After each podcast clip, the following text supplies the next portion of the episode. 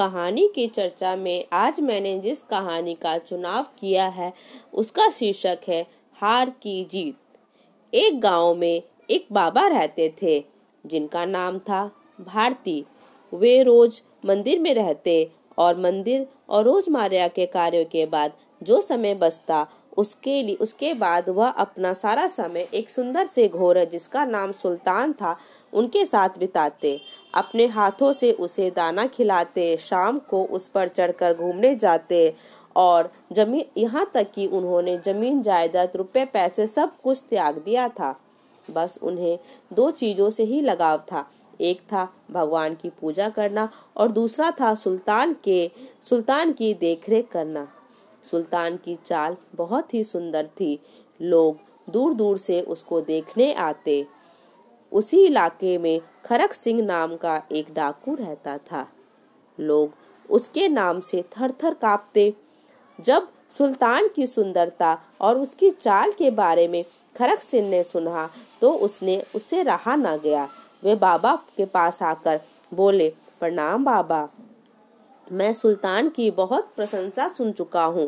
कहते हैं कि वो बहुत ही सुंदर है, इसलिए मैं उससे मिलने आया हूँ।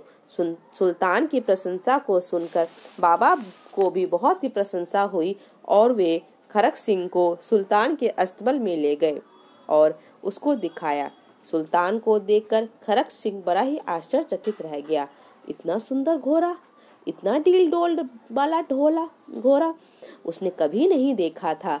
उसने बाबा को उसकी प्रशंसा की और घोड़े की खूब प्रशंसा की।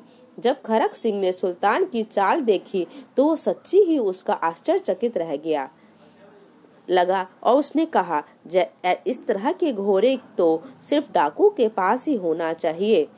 उसका मन सुल्तान को अपने पास बनाने के लिए आधीर हो गया।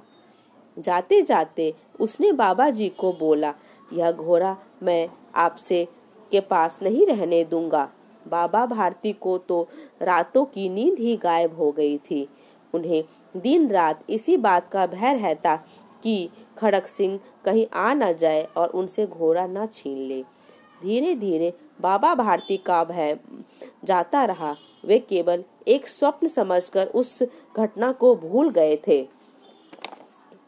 एक दिन संध्या के समय बाबा भारती सुल्तान पर सवार होकर घूमने जा रहे थे कि अचानक एक ओर से आवाज आई, बाबा मेरी सहायता करो, मैं बहुत ही कठिनाई में हूँ। बाबा ने मुड़कर देखा तो एक अपाहिज वृक्ष की छाया में बैठा हुआ है, पीड़ा से तड़प रहा है। अपाहिज ने हाथ जोड़कर कहा, बाबा मैं बहुत ही दुखी हूँ, मुझे यहाँ से 3 मील दूर तक एक वैद्य के पास जाना है, क्या आप मुझे ले जाएंगे? भगवान आपका भला करेगा। बाबा भारती तो साधु थे, उन्हें दया आ गई। उस अपाहिज को घोड़े पर बैठा हुआ देखकर स्वयं उस घोड़े की लगाम को पकड़कर साथ चलने लगे। अचानक एक झटके में घोड़े की चाल तेज हो गई, उसके आश्चर्य की सीमा ना रही। जब उन्होंने देखा कि अपाहिज और कोई नहीं, वह तो खड़क सिंह है। बाबा भारती पूरे बल से चिल्लाकर बोले, खड़क सिंह रुको। खड़क सिंह ने घोड़े को रोक दिया। उन्हें बिल्कुल स्पष्ट शब्दों में कहा, बाबा जी यह घोड़ा आपको कहीं नहीं दूंगा मैं।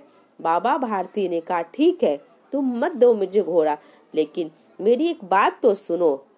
खड़क सिंह रुका और बोला, बाबा ने कहा इस घटना के बारे में तुम किसी को मत कहना, अब तुम घोड़ा ले जाओ। खड़क सिंह का मुंह आश्चर्य से खुला रह गया। उसने बाबा से कहा, बाबा ने ऐसा क्यों कहा था? उसे रहा ना गया, वो बाबा से पूछे, आपने ऐसा क्यों कहा? मैं किसी को इस घटना के बारे में क्यों ना बताऊं? बाबा ने उत्तर दिया, लोगों को यदि इस घटना के बारे में पता चलेगा तो वह दीन दुखियों पर विश्वास करना छोड़ देंगे। इतना कहकर वापस अपने मंदिर चले गए। खड़क सिंह को कानों में बाबा जी के शब्द गूंज रहे थे और वह दीन दुखियों पर विश्वास कर उठ गए।